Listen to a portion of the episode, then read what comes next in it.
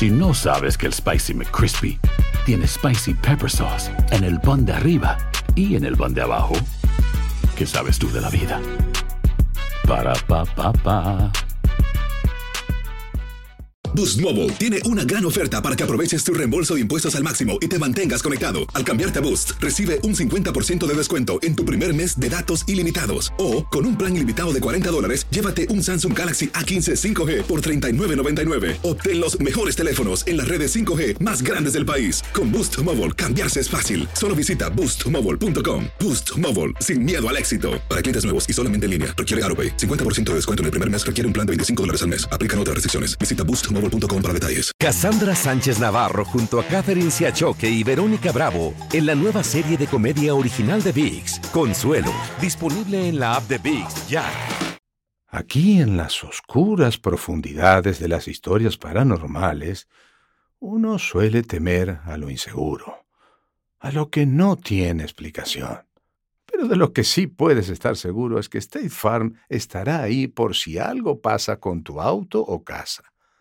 Con State Farm no solo están protegidos, también puedes contar con apoyo a las 24 horas si lo necesitas. Así que, tranquilo. Como un buen vecino, State Farm está ahí. Llama hoy para obtener una cotización. Euforia presenta Crímenes Paranormales. Escenas del episodio anterior. Dígame qué pasó. Mire, creo que debería estar presente en este procedimiento. Encontramos algo demasiado extraño. La policía acaba de realizar un hallazgo macabro. Sé que es un hombre con mucha experiencia en esto, pero, pero esto es muy diferente. Mire, creo estar acostumbrado. ¿Qué pasó? Todavía no se sabe Queremos nada. Por pasó. favor, un paso atrás. Acá todo lo que Mire la piel, está casi desprendida de los cuerpos por las ampollas de gases y líquidos. Mire acá, en algunas partes el tejido está deshecho. ¿Y cuánto tiempo cree que llevan así? Estas mujeres llevan muertas unas seis semanas. ¿Usted está diciendo que Irma vino a verla hace dos días? Doctor, le digo que la chica estuvo acá, habló por teléfono, me dio un beso y se fue. ¿Cómo me podría confundir?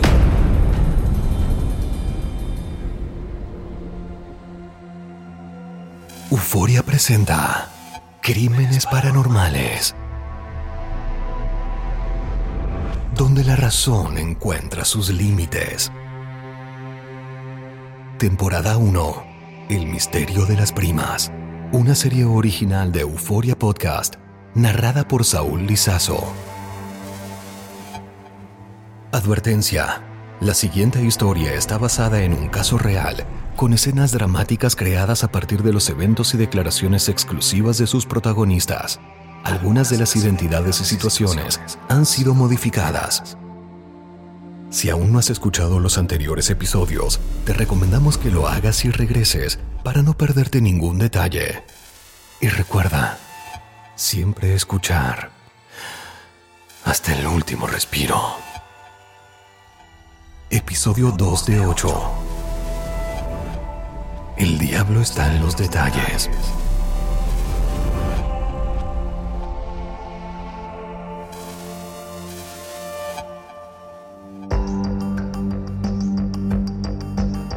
Para el juez Casal, tomar declaraciones a los testigos de un caso es cosa de todos los días. Una rutina que, que a veces se vuelve un tanto tediosa. Caso de las primas comienza a presentar detalles cada vez más contradictorios, escalofriantes y difíciles de conciliar con la realidad. Tal como deja de manifiesto Noemi, la dueña de la propiedad. La chica estuvo acá. ¿Por qué tanta duda, juez?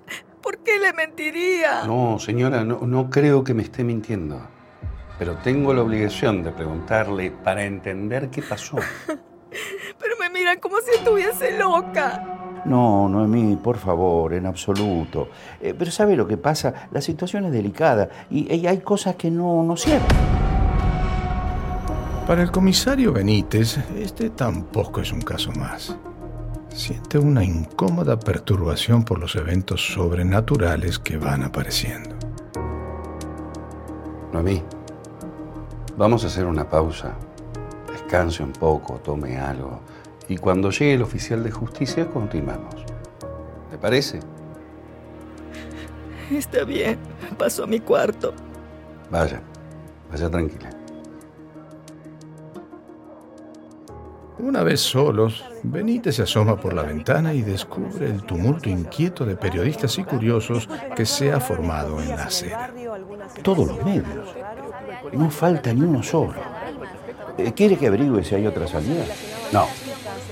Prefiero que le diga a su gente que no hablen con nadie. En el ámbito del periodismo de policiales, las novedades corren muy rápido. Siempre hay alguien dispuesto a vender la noticia a sus contactos en la prensa.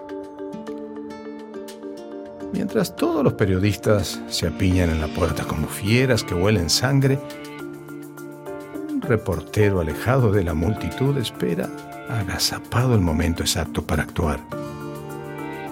Todos lo llaman el turco, un viejo perro de redacción que sabe con quién hablar sin perder el tiempo.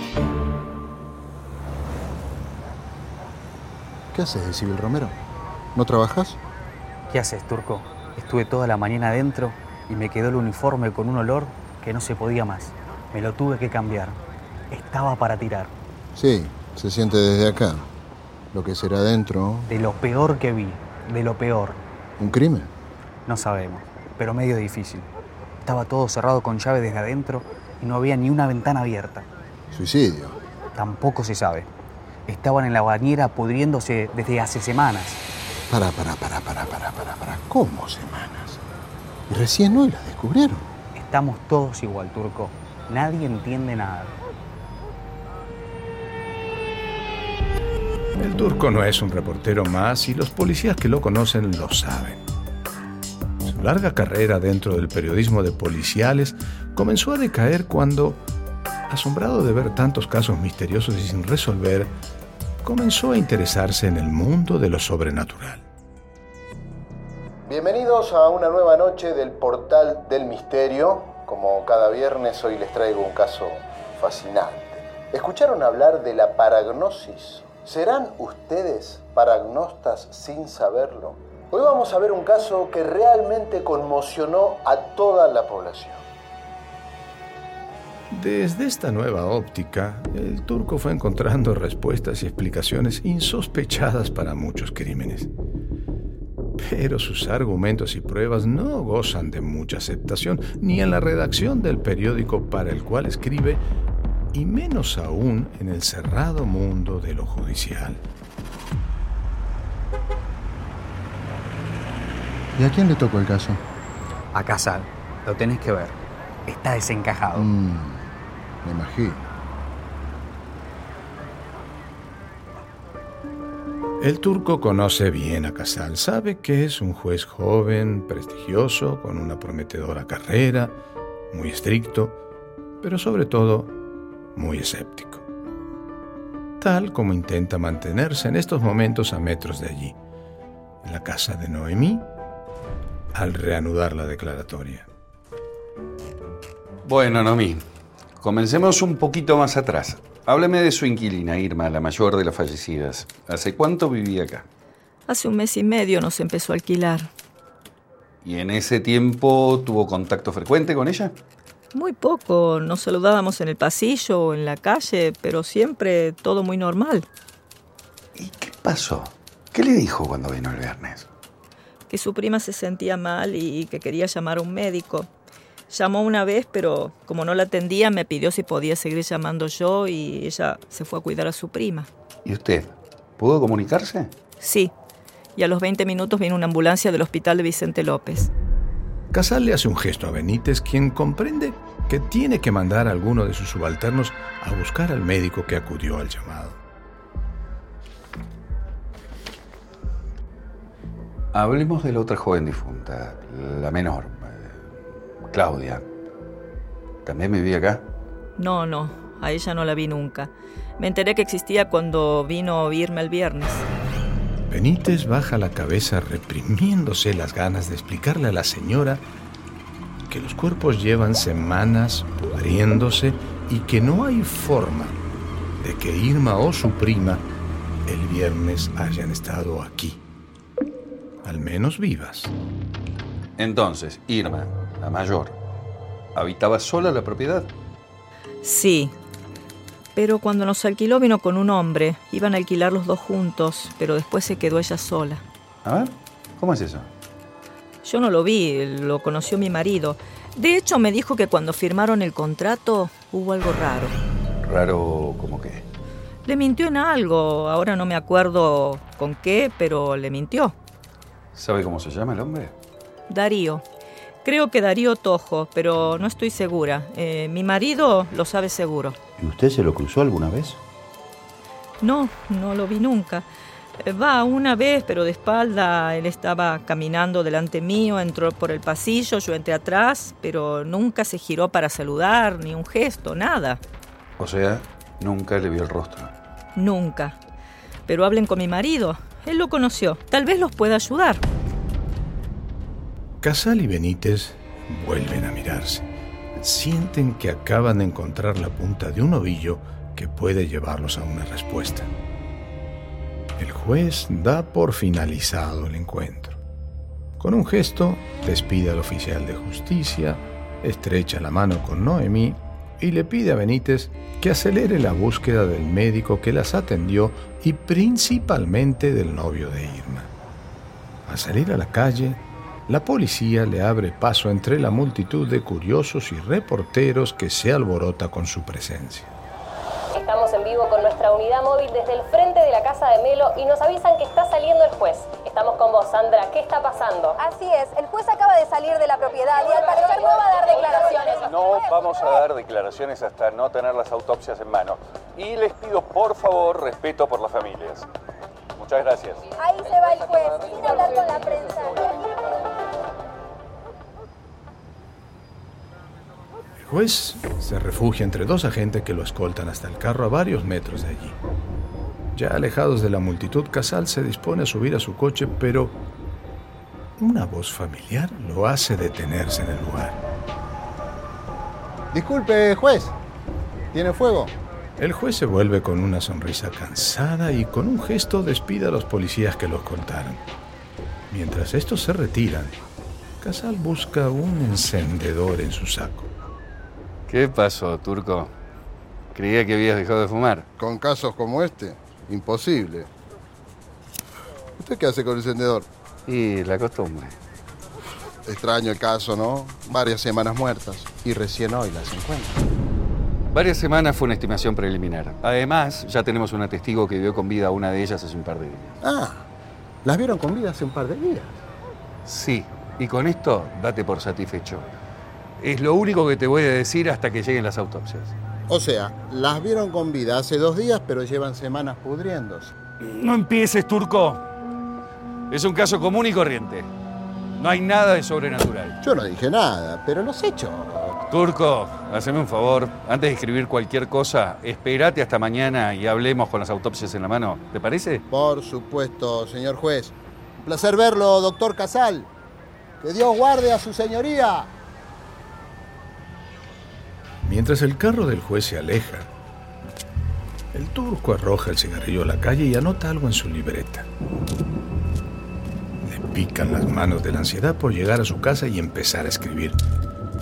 Pero sabe que su investigación recién comienza. Si murieron el viernes, ¿qué las descompuso tan rápidamente? Y si llevan muertas semanas, ¿Con quién estuvo la testigo el viernes? ¿Fue una aparición?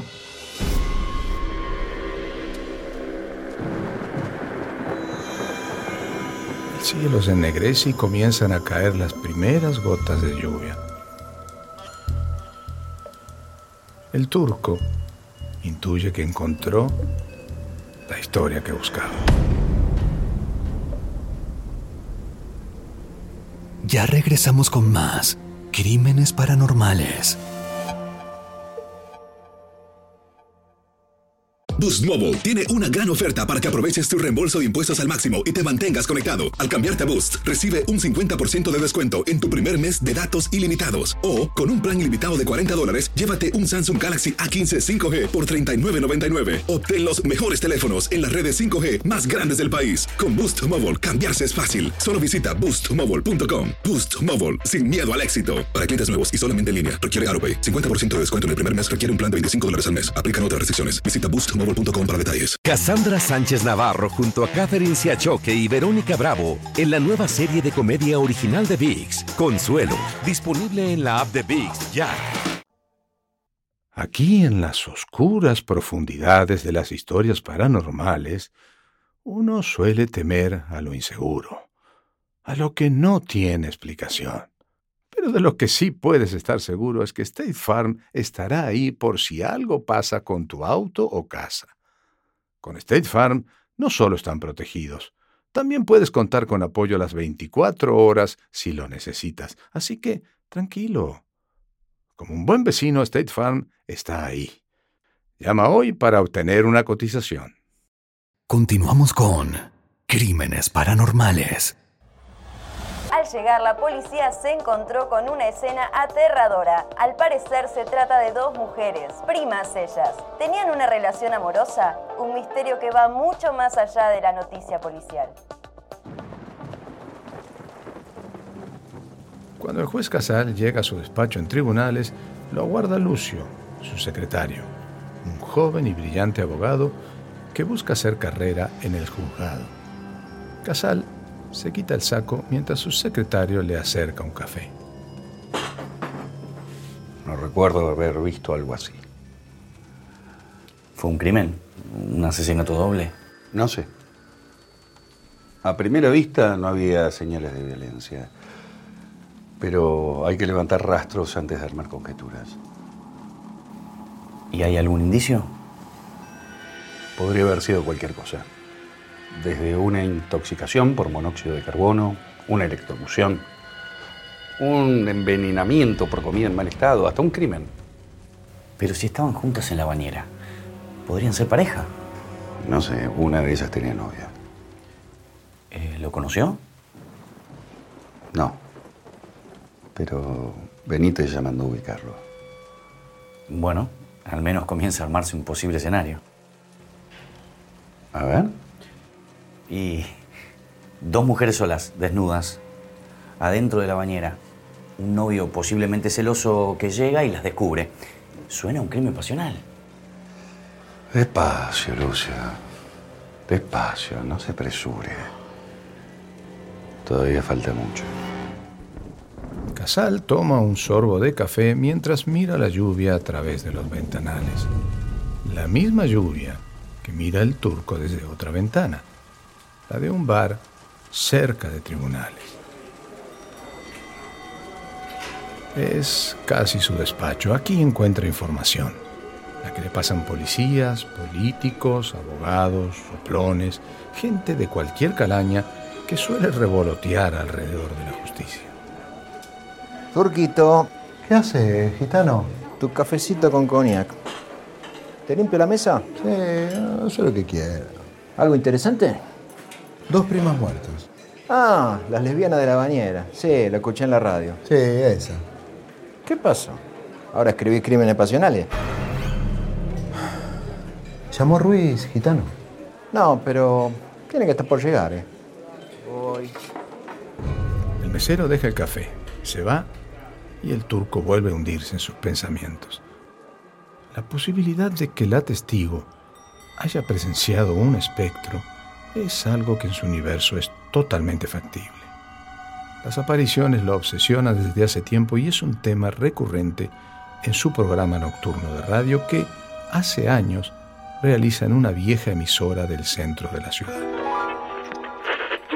Continuamos en nuestro programa y como cada viernes nos visita nuestro Rasputín, Daniel, especialista en sucesos paranormales. Daniel, muchísimas gracias por venir. Muchas gracias a usted, Turco. Y como siempre, un saludo especial a nuestra audiencia. ¿Qué trajiste hoy? Hoy voy a hablar de fantasmas. ¿Fantasmas? Ujú, sí. Aunque la palabra fantasma es un poco vaga, no es muy técnica. El término se popularizó a fines del siglo XIX, pero hoy, en parapsicología, preferimos definir mejor los fenómenos que evidencian que hay algo más allá de la muerte, sea psiquis o espíritu. Mm, me interesa. ¿Cómo es esa definición? Bien, hay tres categorías. La primera es el espectro, que es la observación o percepción indirecta por otros sentidos físicos de una presencia, algo más bien intangible. Algo atribuible a espíritu. Correcto. La segunda categoría es el ectoplasma, que es la aparición de una sustancia sólida, aunque muy poco densa, que se materializa. A ver, estamos hablando de una materia real, tangible. Eh, No, no, no solo una percepción, ¿no es cierto? Así es, exactamente. Y la última categoría es la del ectocoloplasma, que es cuando el ectoplasma toma la apariencia de una forma definida. Un rostro, una mano, El turco anota en su libreta ectocoloplasma, la categoría que considera que pudo haber experimentado la testigo. Un cuerpo entero, tangible, que se manifiesta y le habla. Sin embargo, el turco sabe que para que este fenómeno ocurra debe intervenir lo que llamamos una paragnosta, una persona con capacidades psíquicas particulares que funciona como una antena receptora de esas manifestaciones. ¿Será Noemí la testigo? Una paragnosta tendrá la sensibilidad de la percepción extrasensorial. Habrá contactado con una de las primas sin saber que estaba muerta. En tribunales, el juez Casal y su secretario inician la rueda de interrogatorios. Es el turno del subinspector Castillo, quien tomó la denuncia, acudió a la casa y encontró los cuerpos. Bien. Subinspector Castillo, vamos desde el inicio. ¿Usted recibió la denuncia? Afirmativo. Bien, cuénteme. Hoy, siendo las 10.30 de la mañana, se presentó a la comisaría segunda de Vicente López un femenino que dijo llamarse Ana María Girón de Fernández, de 36 años, junto al señor Aniceto Victorero, de 47. La mujer manifestaba que faltaba su hija de la casa, Claudia Fernández, de 15 años. Y bueno, hacía varios días que no volvía a su domicilio. ¿Y cómo se procedió? Nos trasladamos al lugar con móvil y personal a mis órdenes y con la colaboración y presencia del señor Victorello, dueño de la propiedad, entramos al domicilio. ¿Cómo entraron? Intervino el trabajo del agente Romero, haciendo girar las llaves que cerraban desde dentro, y después las empujamos. Y el señor Victorello abrió con su jugo de llaves. Bien, prosiga. ¿Qué pasó cuando entraron? Una vez adentro, corroboramos que las luces se encontraban encendidas y que el comedor y el cuarto se hallaban en estado de desorden y falta de higiene. Ajá. Eh, ¿Por dónde empezaron? Primero fuimos a la cocina, sí. Había una, una botella de gaseosa y un recipiente con comida. Después fuimos al cuarto, estaban las sábanas revueltas y había una cortina tirada sobre la cama. Y bueno, por último, entramos al baño. ¿Ahí solicitó ayuda? Afirmativo. Pedí ayuda. Y los dos cabos que me acompañaban volvieron a la comisaría con los denunciantes. Y yo me quedé esperando que venga el equipo forense. ¿Y pasó algo extraño en ese tiempo que se quedó solo en la casa? Castillo es un policía acostumbrado a tratar con delincuentes y a enfrentar la calle. Pero ahora no se anima a contar que al quedarse solo, sintió que algo lo obligó a detenerse frente al baño y observar por una eternidad a esos cadáveres diabólicos. Sus ojos abiertos para siempre, sus silenciosos gritos de horror petrificados en las bocas estalladas y ese odor infame que parece impregnar todavía ahora su ropa, sus manos, su memoria. Castillo, ¿notó algo extraño en la casa o no? No, no, no, no, doctor. Perdón. Nada. Afuera continúa lloviendo y el cielo cubierto de nubes apresura la llegada de la noche. Desde la ventana del bar, el turco mira a la multitud anónima hasta que identifica al hombre que estaba esperando. Su nombre es Ruiz, un mercenario leal de información judicial. ¿Qué haces, Turco? Creí que no venía. Estamos pasados. Este caso de vuelta todo. Domingo y trabajando. ¿Y hay resultados? Avanza. Confuso, pero avanza. ¿Hasta dónde sabes? Sé que no coinciden los tiempos de descomposición con la última vez que las vieron. Eso es raro. Mm. Nadie lo entiende. El forense que fue las miró y dijo seis semanas, pero si ya tenés una testigo que las vio el viernes, ya está. Las chicas estaban vivas hace dos días. Salvo que conozcas la historia de Shirley Hitchens. ¿La conoces? ¿Qué? ¿En este bar? En Inglaterra, en los años 50 hubo un caso muy notable. Fue en una casa de familia de la ciudad de Battersea, donde una serie de manifestaciones alteraron la vida de mucha gente.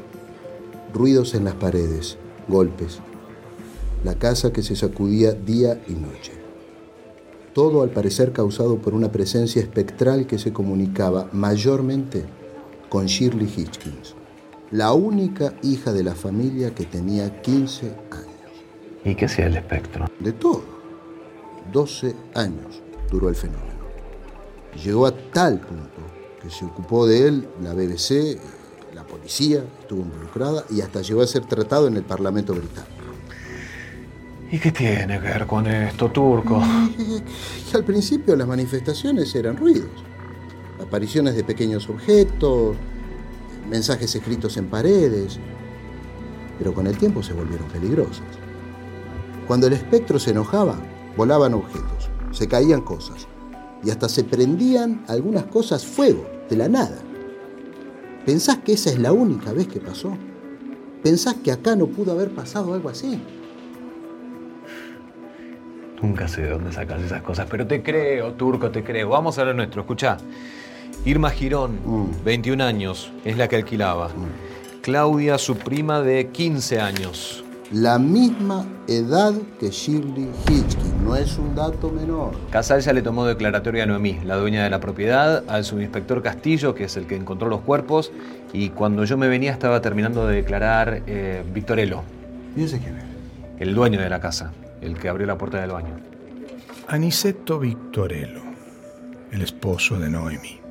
Es un hombre sencillo, con una vida gris y tranquila, y no le gusta que nada la altere. Lo que sucedió en su propiedad le parece una maldición del cielo y quiere que termine lo antes posible. ¿Cómo fue el encuentro con la madre de la más chica, Victorino? La mujer vino a mi casa, tocó la puerta, primero salió Noemí y después la atendí yo. Ajá. Me dijo que estaba hace un rato tocando el timbre de Irma, que era su tía y que estaba buscando a su hija que estaba con ella, pero que nadie la atendía. Fuimos hasta la puerta, tocamos varias veces, pero no salía nadie. ¿Y qué pasó? Y estaba todo cerrado. La mujer me pidió una llave, que la dejara entrar. Se empezó a desesperar. Tenía un mal presentimiento y, y le dije que era mejor ir por la policía. Nos fuimos a hacer la denuncia. Y ahí hablaron con el subinspector Castillo. Correcto. Bueno, hábleme del novio. Darío Tojo. ¿Lo conoció? Sí. Vino a ver el departamento y después a firmar el contrato. Dos veces lo vi. Su señora nos mencionó que en el primer encuentro le mintió. ¿Cómo fue? Primero me dijo que estaban casados. Después me dijo que no, que eran novios y que se estaban por casar. Después me dijo que querían alquilarlo para los dos juntos. Después me dijo que era para ella sola. En un momento tuve que pedirle que me aclarara quién iba a vivir en la casa. ¿Y qué le respondió? Ahí habló la chica y dijo que iba a vivir ella sola. Fue lo único que me dijo. El resto habló todo el tiempo él. Ella miraba al piso, ni siquiera miraba a la casa. Casal y su secretario se miran. Algo no huele bien aquí. ¿Y por qué cree que él le mintió? Creo que fue para que yo me sintiera más tranquilo y que no le estaba alquilando la casa a una chica de 21 años sola. pero no me gustó. Ya cuando alguien arranca mintiendo, no sabes con qué te puede salir. Y dígame, ¿notó algo particularmente extraño en él? Estaba inquieto. Me decía que se tenía que ir a trabajar, pero yo lo sentí más que apurado. Se quería ir. En el bar, Ruiz le cuenta al turco que cuando Victorello finalice su testimonio, el juez Casal recibirá a la madre de Claudia, la menor. Esa será la última declaración del día, salvo que aparezca Darío Tojo, el novio de la mayor, a quien la policía aún sigue buscando. Turco, vamos hablando, dale. Dale. Nos vemos. Ruiz, antes Sí. de irte, ¿conseguís las fotos del forense? Está complicado. Las están revelando recién ahora, pero te aviso. Te aviso, dale. Dale. Ruiz abandona el bar y el turco sabe que tiene que volver a su casa para revisar sus archivos, comparar con otros casos similares y determinar si lo que pasó en la calle Melo tiene las características de una aparición fantasmal. Con un periódico improvisa un pequeño paraguas y sale a la calle preguntándose. ¿Qué dirán esas fotos? ¿Qué historia contarán? A poco menos de una hora de allí, en la roja penumbra de un cuarto oscuro, el fotógrafo revela los negativos de las fotos que tomó en el baño. Quisiera olvidar la visión de esos cadáveres, pero su trabajo lo obliga a verlos una y otra vez. En el papel brotan las imágenes del espanto y en una cuerda los encuadres siniestros arman un rompecabezas atroz repleto de detalles. Legajo número 1, folio 119. Declara Ana María Girón de Fernández, madre de Claudia, la menor de las primas. El jueves su hija se fue de su casa a visitar a la prima. Se iba a quedar esa noche únicamente para terminar unos souvenirs para un casamiento familiar de ese mismo sábado. Pero el viernes Claudia no volvió. ¿Confirma? Confirmo. Continuamos. A todos nos pareció extraño que no llegaran al civil, ¿me entiende? Pero pensamos que seguían armando los souvenirs. Y después cuando terminó y, y no llegaron, ahí fue cuando yo me empecé a preocupar. No aparece su hija, pero igual se casan. Señor secretario, por favor. Es que estábamos todos muy ocupados organizando para el civil eh, todo, la ceremonia y la fiesta para el día siguiente. Y yo creí que estaba con la prima. Tranquila. Tranquila, Ana María. Nadie la está acusando de nada. Pero, ¿por qué no fueron a la casa directamente o la llamaron? Irma no tiene teléfono y nosotros vivimos a dos horas de la casa.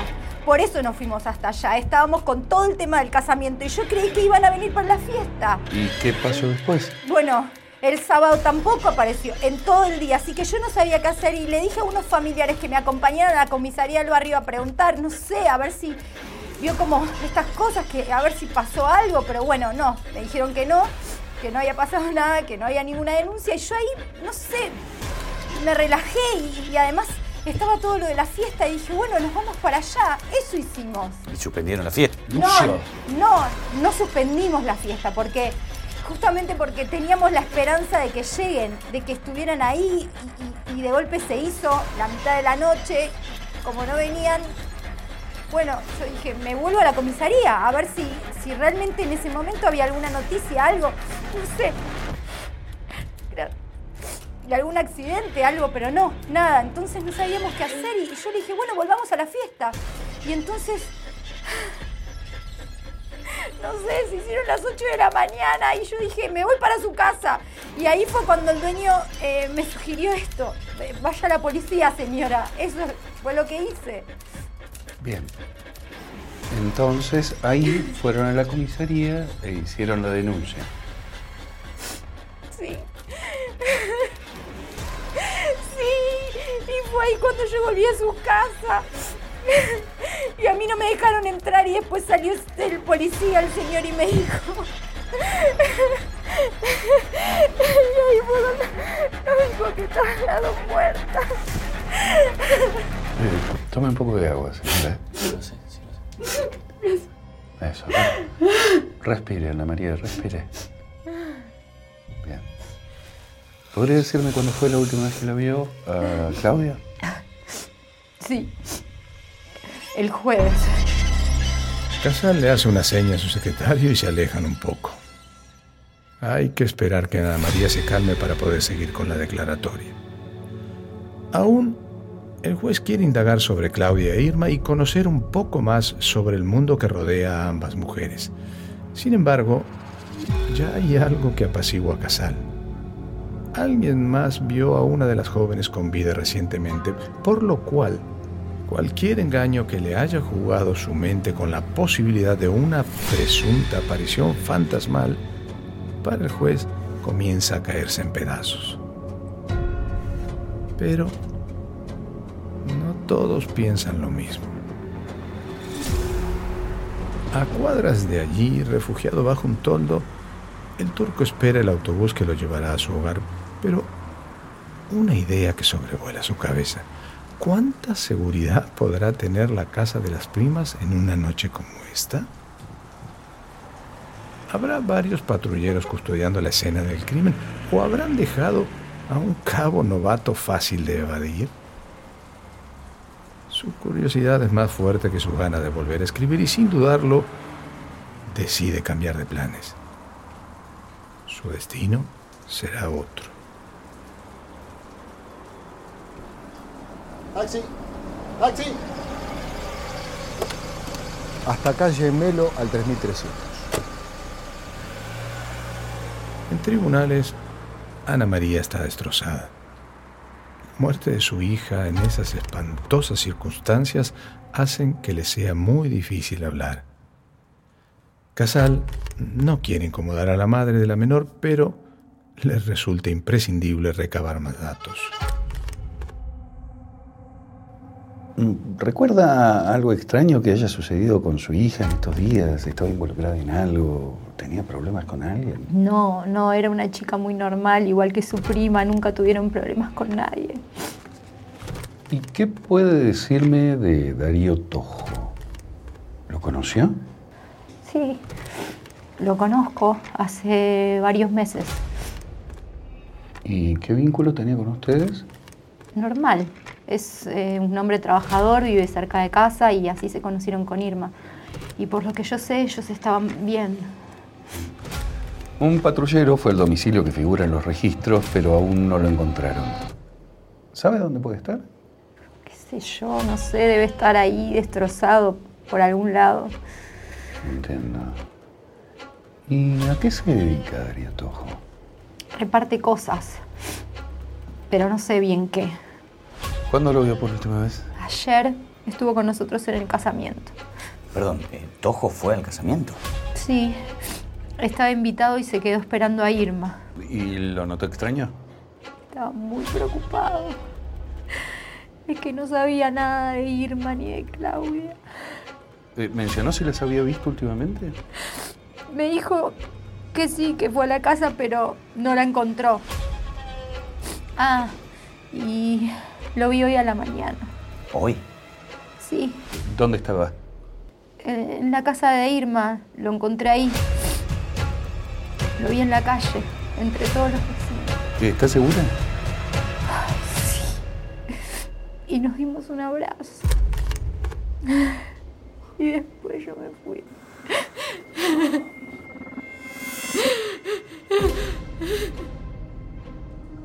Casal y su secretario se miran y sin decir nada, este comprende que es urgente que Benítez encuentre a Darío Tojo. El secretario acompaña a María hasta el hall de entrada de tribunales, donde la aguardan unos familiares.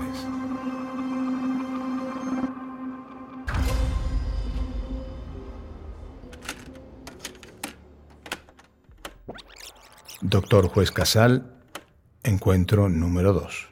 Ellas eran primas, no se conocían antes del, del suceso de, de la famoso souvenir, no se conocían.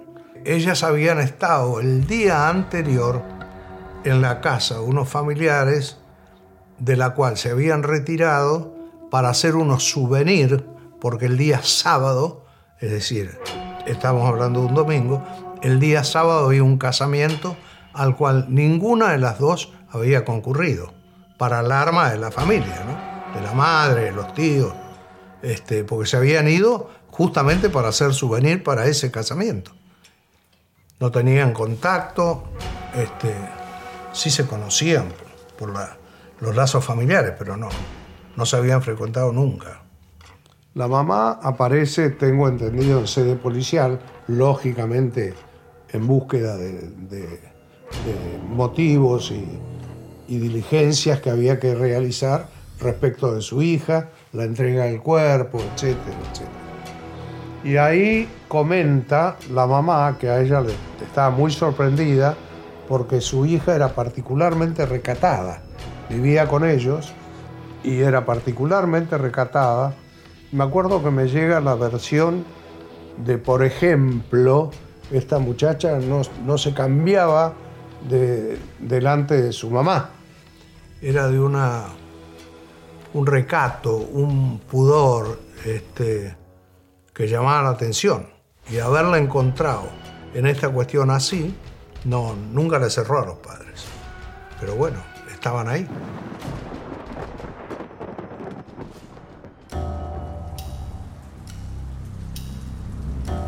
La lluvia continúa intensamente y el taxi que lleva al turco se detiene a 100 metros de la calle Melo, 3354. El turco paga, desciende y camina hacia la propiedad. Mira con detenimiento y tal como intuyó, solo hay un policía refugiado bajo un toldo. A varios metros de la entrada de la casa. Sin pensarlo dos veces y aprovechando la oscuridad de la noche, el turco pasa por debajo de las fajas de seguridad y entra al largo corredor que lo llevará a la escena del crimen.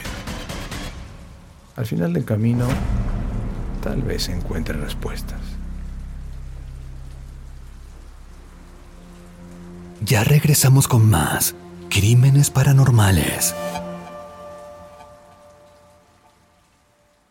Boost Mobile tiene una gran oferta para que aproveches tu reembolso de impuestos al máximo y te mantengas conectado. Al cambiarte a Boost, recibe un 50% de descuento en tu primer mes de datos ilimitados. O, con un plan ilimitado de 40 dólares, llévate un Samsung Galaxy A15 5G por $39.99. Obtén los mejores teléfonos en las redes 5G más grandes del país. Con Boost Mobile, cambiarse es fácil. Solo visita boostmobile.com. Boost Mobile, sin miedo al éxito. Para clientes nuevos y solamente en línea, requiere AroPay. 50% de descuento en el primer mes requiere un plan de 25 dólares al mes. Aplican otras restricciones. Visita Boost Mobile para detalles. Cassandra Sánchez Navarro junto a Catherine Siachoque y Verónica Bravo en la nueva serie de comedia original de VIX, Consuelo, disponible en la app de VIX ya.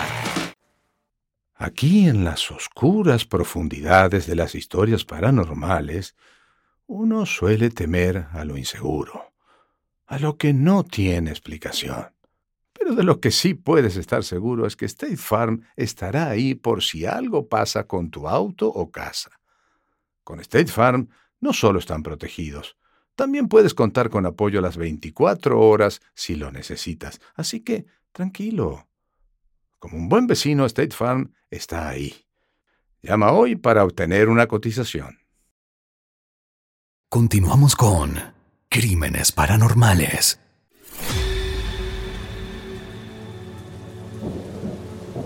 Es de noche y la tormenta continúa. El turco Avanza por la espesa penumbra del corredor. Camina lento y tanteando las paredes. Siente vértigo y ansiedad. Su cabeza no puede detenerse. ¿Y si la testigo no tuvo una aparición y la joven estaba realmente viva el viernes? ¿Qué clase de fenómeno diabólico pudo haber descompuesto los cuerpos de forma tan acelerada? Al llegar al ingreso del patio de las primas, turco prende su encendedor y con la llama comienza a reconocer el lugar. Macetas viejas, algunas plantas y no mucho más. A pesar de hundir la cara en la manga de su chaqueta, el hedor sigue siendo intenso, sulfúrico. Llega a la puerta de entrada, pero el sutil contacto con el picaporte le genera un escosor que le atraviesa la columna espinal. Siente que nada bueno puede habitar ahí dentro. Dando coraje y dando una última bocanada, turco se sumerge en la casa.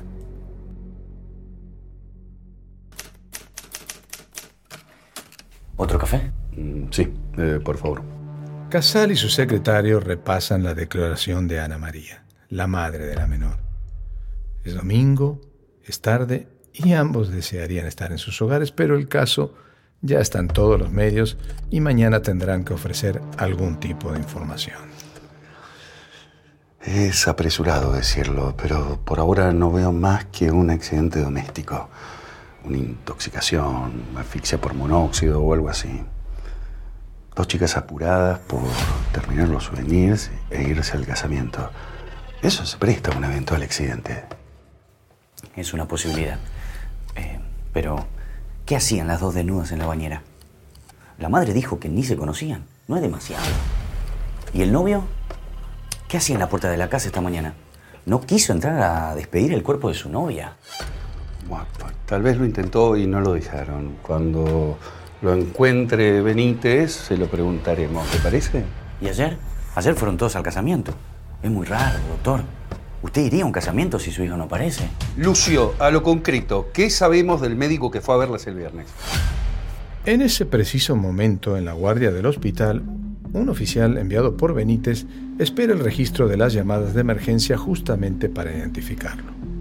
A metros de allí, en un cuarto refrigerado, los dos cuerpos de las primas aguardan que su temperatura baje lo suficiente como para que el forense pueda separarlos y hacer las autopsias. La recepcionista vuelve con el registro de llamados. A ver, eh, el viernes a las 23. Mm, a ver, a ver.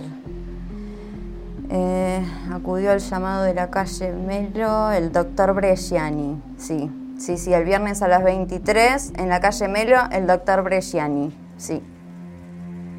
El turco da sus primeros pasos en la casa con encendedor en mano y recorre lento el comedor. El lugar está desordenado, pero su visión es demasiado acotada.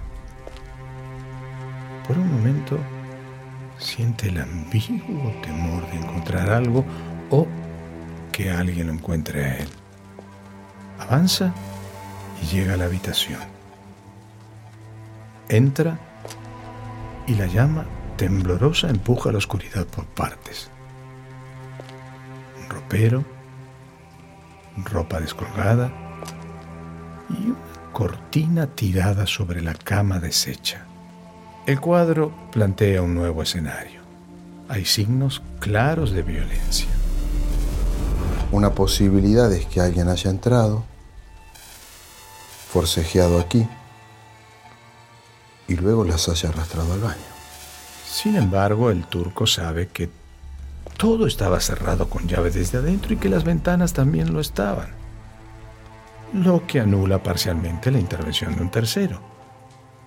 Pero entonces, ¿la violencia fue entre ellas? El turco siente el olor a azufre en el aire. ¿Pero qué fue lo que las llevó a pelear, a tirar todo y a volverse locas? Mira en detalle la cama deshecha. La misma cama donde dos días atrás Claudia, la menor, recibía al doctor Bresciani.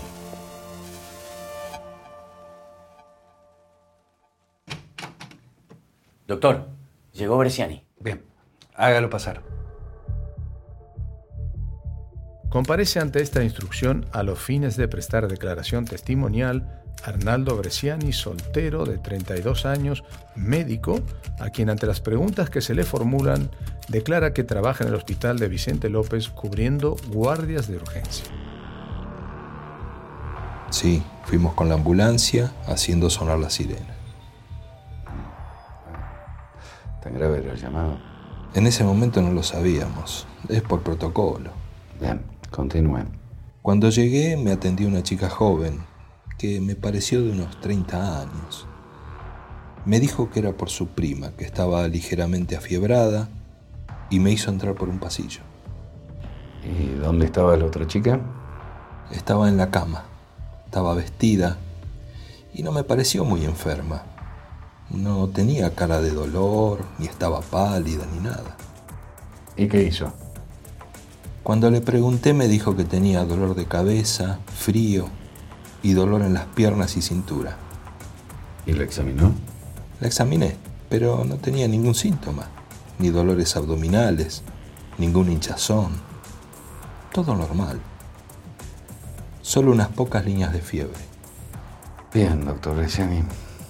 Entonces, acude al llamado, la recibe una chica de unos 30 años, la lleva a ver a otra chica. Esta señorita pareciera no tener ningún inconveniente salvo una línea de fiebre, ¿correcto? Correcto, doctor. Bien, entonces, ¿le recetó algo? Lo habitual. Reposo, dieta liviana, un antifebril. Y si le subía la fiebre, le recomendé que se diera un baño de agua tibia.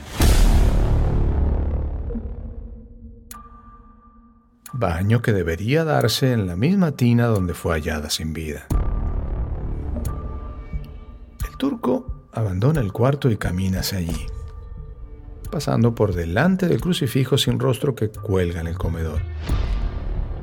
Con la llama vacilante de su encendedor, ingresa al baño y aquí el hedor es aún peor.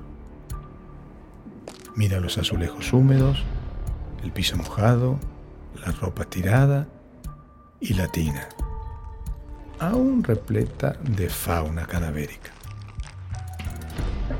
Los signos de violencia le hacen pensar que alguna de las dos mujeres perdió el control y tuvo un ataque de ira, una feroz agresión con la que fue capaz de someter a la otra hasta llevarla a la muerte.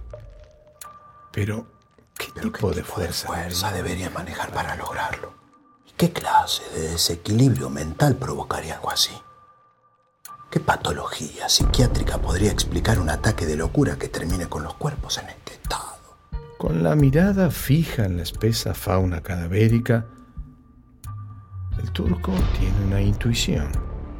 ¿Y si la menor? La que pidió ayuda médica. ¿Estaba poseída por alguna entidad? El turco se incorpora con esta idea en la cabeza y gira en el baño hasta encontrarse con su propia imagen en el espejo agrietado. Su rostro, deformado e iluminado por la luz vibrante, le provoca terror y la aparente sensación que detrás suyo alguien respira en su nuca. Una posesión diabólica explicaría muchas cosas que aquí no cierran. El turco abandona la casa de Melo y atraviesa el pasillo con la extraña sensación de sentirse todo el tiempo observado y no está del todo errado. Una vecina, desde la ventana de su hogar, lo ve salir por el pasillo y escaparse en la oscuridad de la noche. Doctor Juez Casal, encuentro número 2. Una de ellas, la mayor, tengo entendido, si mal no recuerdo, llama al servicio de ambulancia. La- el hospital de Vicente López manda una ambulancia con un camillero. Lo atiende, la atiende el médico del hospital de Vicente López, el doctor Bresciani, un caballero, realmente un caballero, que le prestó muchísima ayuda al sumario y le recomienda un, este, un medicamento para la fiebre, para la temperatura, que supongo que esto es lo que constató este, como una nimiedad. Y entonces eso fue descartando algunas hipótesis. Y ahí empezó una investigación, digamos, casi milimétrica con respecto al tiempo, al- al- a la- a la hora, al día, porque hay muchísimos sucesos que determinaban que esto había sido de 48 horas a la fecha. El juez Casal analiza lo que dialogaron con el médico y con él ya son suficientes testimonios que aseguran haberlas visto con vida dos días atrás, por lo cual queda prácticamente descartada la pericia preliminar de seis semanas de muertes. ¿Qué opina, doctor? ¿Todavía piensa que fue un accidente? La verdad es que no lo sé. Pero no veo ningún indicio de crimen. Nadie pudo haber entrado ni salido, eso seguro. ¿Y Tojo? ¿El amante de Irma? No lo conocemos. ¿Me permite pensar en voz alta? Tiene hasta que termine de guardar todo y abrigarme. Irma estaba de novia con Tojo desde hace cuatro meses, ¿no? Pero no vivían juntos, eran amantes. Y la ubicación en que fueron halladas las mujeres no descartan que se encuentren en una posición lésbica. ¿Qué pasaría si Tojo llegó a la casa, vio la situación entre, entre ellas y las ahogó en un ataque de celos? ¿Y las mujeres no intentaron defenderse?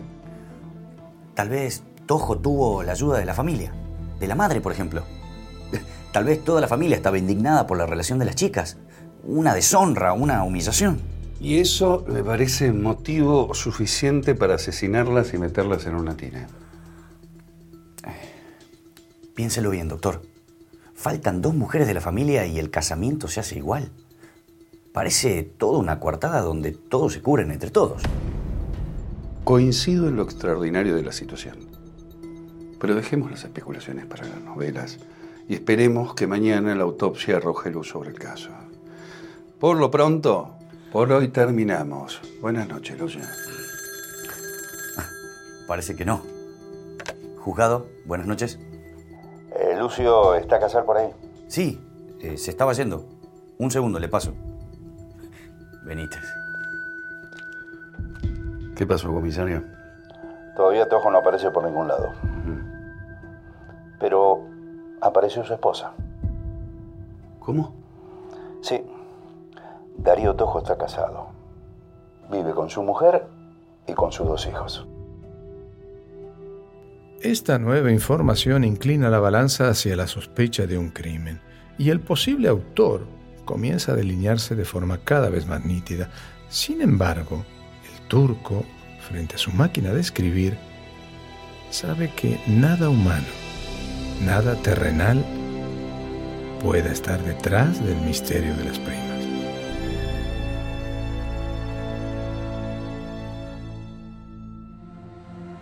Esto fue Crímenes Paranormales, donde la razón encuentra sus límites.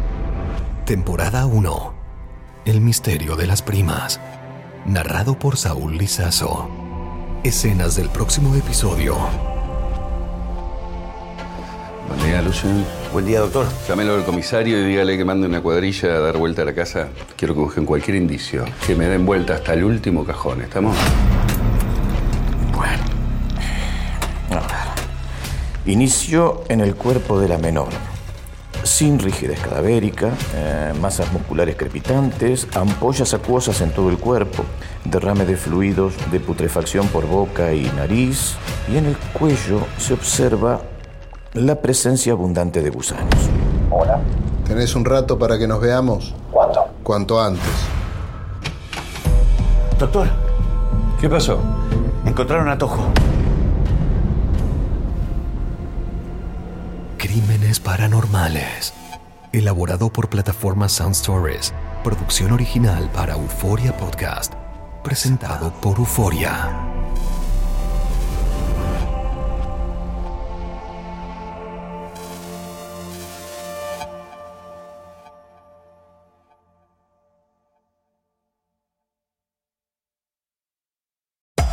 Hacer tequila, Don Julio, es como escribir una carta de amor a México. Beber tequila, Don Julio, es como declarar ese amor al mundo entero. Don Julio es el tequila de lujo original, hecho con la misma pasión que recorre las raíces de nuestro país. Porque si no es por amor, ¿para qué? Consume responsablemente. Don Julio Tequila, 40% alcohol por volumen, 2020. Importado por Diageo Americas, New York, New York. Si no sabes que el Spicy McCrispy tiene Spicy Pepper Sauce en el pan de arriba y en el pan de abajo, ¿qué sabes tú de la vida? Para, pa, pa, pa. Boost Mobile tiene una gran oferta para que aproveches tu reembolso de impuestos al máximo y te mantengas conectado. Al cambiarte a Boost, recibe un 50% de descuento en tu primer mes de datos ilimitados. O, con un plan ilimitado de 40 dólares, llévate un Samsung Galaxy A15 5G por $39.99. Obtén los mejores teléfonos en las redes 5G más grandes del país. Con Boost Mobile, cambiarse es fácil. Solo visita boostmobile.com. Boost Mobile, sin miedo al éxito. Para clientes nuevos y solamente en línea, requiere AroPay. 50% de descuento en el primer mes requiere un plan de 25 dólares al mes. Aplican otras restricciones. Visita boostmobile.com para detalles.